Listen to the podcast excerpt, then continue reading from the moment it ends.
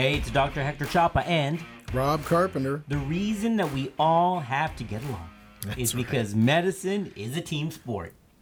Indubitably. In November of 2019, the National Board of Medical Examiners released a bulletin describing an update to USMLE Step 1 and USMLE Step 2. That got everybody's attention. Without a doubt. The USMLEs would have an expanded question base covering best practice for communications, professionalism, team based care, and medical ethics. So, in short, aspects of TeamSTEPPS that you all trained on for patient safety will be a focus of future NBME exams beginning in 2020, which already happened. Now, is this something that you were you trained on or were a No, focus this is all? a new deal. So, in this session, it's Dr. Chapa and Rob Carpenter. and we're going to be talking about team based care. Here we go, guys. I didn't learn this, but I know it now. Medicine and healthcare can no longer be practiced or performed in silos. In fact, Mm. it never really was. It's just that people didn't recognize the fact Ah, that good. other people, uh, other members of the team were important. Breakdowns in team communication and team dynamics is a known root cause for patient safety issues and negative outcomes. Believe me, I'm a surgeon. If people aren't communicating, bad things are going to happen. Good. Therefore, all current and future healthcare providers should understand and, even more importantly, appreciate the importance of team based interprofessional healthcare systems. Mm, so, why this attention to teams, right? Because we're the physician. And should- We're driving the boat. No, Captain remember, of the ship. The captain of the ship has a what? A crew. It's a crew. Public reaction to problems associated with patient safety reached a critical mass with the 1999 publication of To Err is Human. This concluded that medical errors cause up to 98,000 deaths annually. Nothing but how upset would that be if that was your family member? Absolutely. And I will tell you, I was uh, transitioning from medical school into residency at that point in time, and it was not just shocking to us, it shook the very foundations of how healthcare was delivered. Ooh, boy. Since the release of this Institute of Medicine or IOM report, the Agency for Healthcare Research and Quality, AHRQ, and the Department of Defense have been federal leaders in the patient safety movement. A major focus of these agencies has been supporting research and development activities centered on improving team performance in the delivery of care. Many organizations, such as the Joint Commission, Yep. the Institutes of Healthcare Improvement, and the National Quality Forum, as well as the Accreditation Council for Graduate Medical Education. Ladies and gentlemen, that's the ACGME. Yep. Those are the folks that determine whether or not you have a residency to go to, That's have it. cited the importance of teamwork in patient safety. Out from this awareness came TeamSTEPPS. Team steps or team strategies and tools for enhanced performance and patient safety was initiated in January of 2003 when AHRQ and DoD convened a national panel of experts on human factors, human error, and medical team training. So, guys, when you all came in and you all did your TeamSTEPPS and you do that read back rule and closed loop communication, and you're thinking, what the heck is this? This is vital. So, just to put it in perspective, again, this started with the DoD. Out of the military, that, that- that's the Department of Defense. Because what happens in military circles actually came to medical circles because communication is vital on the warfield and in the OR. Without a doubt. So, beginning with this public release of TeamSTEPPS resolution in 2006, the AHRQ began its efforts to disseminate TeamSTEPPS nationwide, and it has also been adopted into medical school curricula, as it is at A&M, for medical student training. The same holds true for nursing schools and all allied health training as well. TeamSTEPPS is, of course, the background for interprofessional education, which prepares for real world interprofessional practice. So, in this session, we're going to review the key aspects of TeamSTEPPS and to remind us of the value of interprofessional education and interprofessional practice for improved patient safety. Team based healthcare has been linked to improved patient outcomes and may also be a means to improve clinician well being. Well, as the director of wellness, I can tell you that is absolutely the case, especially having been trained as a medical student and surgical resident where these were not the focus Ooh, by let's- let's- any means. Let's stop there for a minute because this is interesting. Back that up. Now, none of us, none of us, but neither of us trained that long ago. Not too We're long not ago. old. We're not old. Not at all. But listen, how wild is this? That in the late 90s, I remember when Dr. Gary Cunningham, who was the author of Williams Obstetrics, the textbook for OBGYN, walked into the labor and delivery floor at Parkland, and nurses got quiet Without a doubt. because they needed they they were asked to to silence themselves. Is this wild? What I mean, it was like the kingdom. It- this is and that was not team based. So thankfully we've moved away from that. Now there's respect, mm-hmm. but there's also team awareness. I, I think that. Do you know what I'm talking about? Uh, Without a doubt. I mean, you have to sit there and you have to look at the fact that if people are said to be silent or encouraged to be silent, Oh. even when you just walk into the room, what if there's a problem? What if something has actually Oh, come up? good, Are they going to be willing to step forward and protect not only the patient but but you? That's good. If I the ship I- is I grew up sinking- Southern Baptist. That's where you go preach, preach. That's exactly right.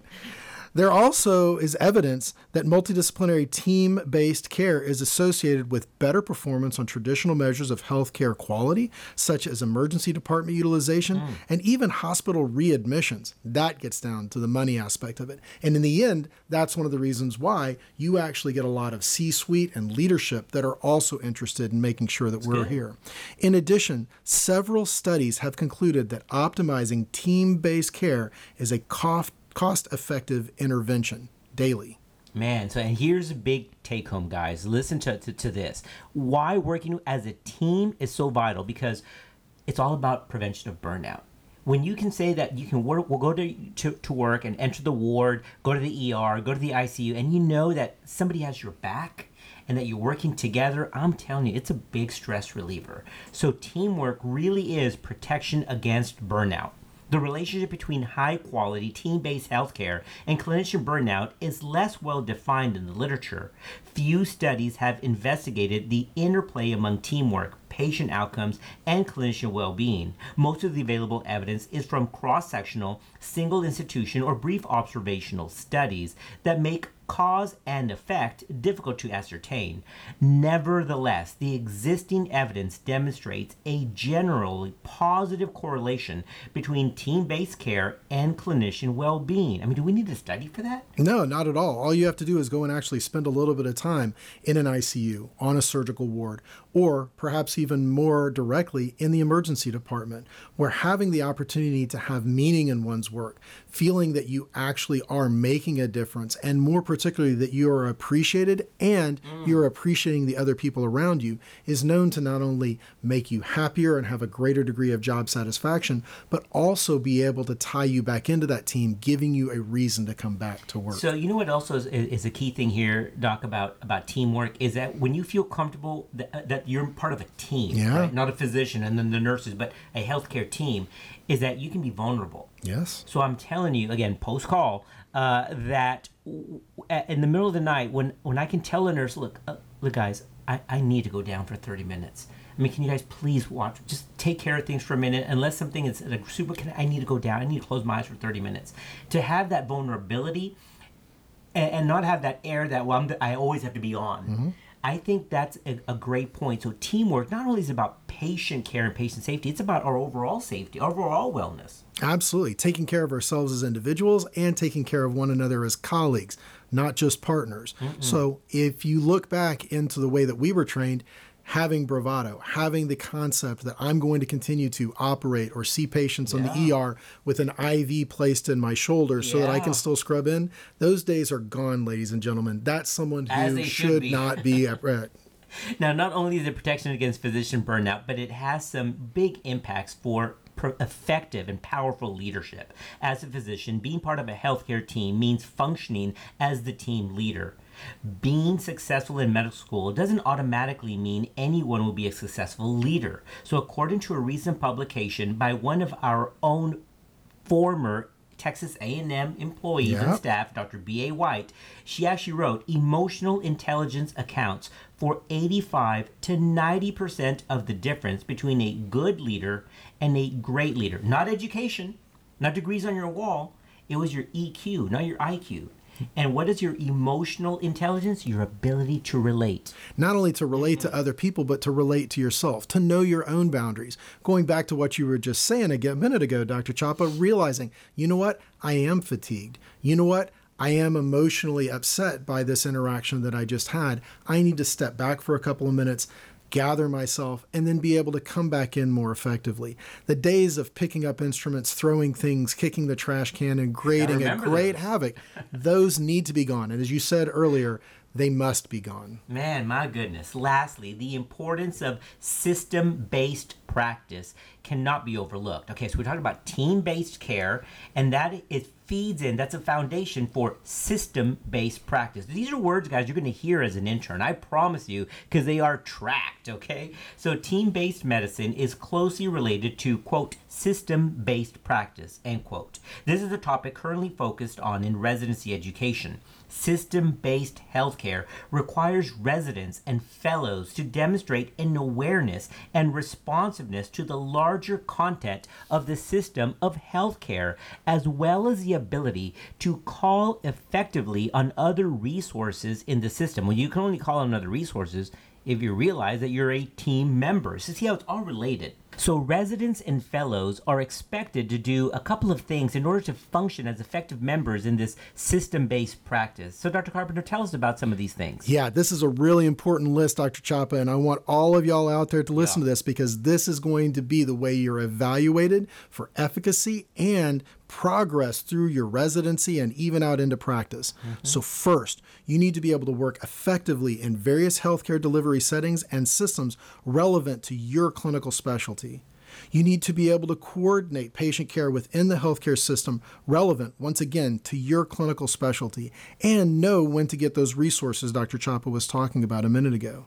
You need to incorporate considerations of cost awareness and risk benefit analysis in patient care. So, again, not just covering bases, but in the end, finding the most cost effective, time effective, and outcome based means of caring for your patient. You need to advocate for quality patient care and optimal patient care systems. Finally, you need to work in interprofessional teams to enhance patient safety and improve patient care quality. And here's the most important thing, guys it's not just about patient quality, but about your own mental well being as well. Absolutely. And as an intern, guys, this is why it's important talking about a team based care guess who's going to be your best friend as an intern? The nurse. The nurse. Oh my gosh, that was not scripted, just so y'all know. because we all been there. We have been there. Oh my goodness, these nurses will make or break you. Is that true? That's absolutely the case. One of the things, if you've not already learned this, is that is not the patient's bed. That is not your bed. that is the nurse's bed. You need to make sure that you're taking care of your team members, and That's they right. can, as you said, make or break you. It's important as well because this when chips are down and that patient may have something bad that's going on, you need to rely on those wonderful yeah. nurses and other team members at the bedside to make sure that you're actually setting up a system that can identify not only the risk of errors for that patient, but also identify systems based problems that could propagate that error over time. We have to work together in order to be able to find ways of improvement. Guys, as we wrap this up, I want to leave you with this little idea and see if this ever happened to you, Doc. So I remember being an intern in a busy county hospital uh, in Dallas, and I was writing down in the paper chart, paper charts, writing on a paper chart, and I write it in an order. And I was telling uh, our seasoned nurse, remember, I had literally been a doctor for like a week. There you go. Okay, and I said, oh, I, I'm, we need to give her this and this, and I wrote these, you know, four or five things down, and then she looked at it and she said, we're not doing any of that. What? And I was like, what? And the thing is, she was right. It's like, no, no, no. Because, guys, remember, see, I had already started in my first week that I'm the doctor. That's right. And no, I was not the doctor. She was the seasoned nurse who knew better. Guys, patients do better when we're part of a team. This is Dr. Hector Chapa. And Rob Carpenter. And we've been talking about team based care on the practice of medicine. Gig 'em. See you next time.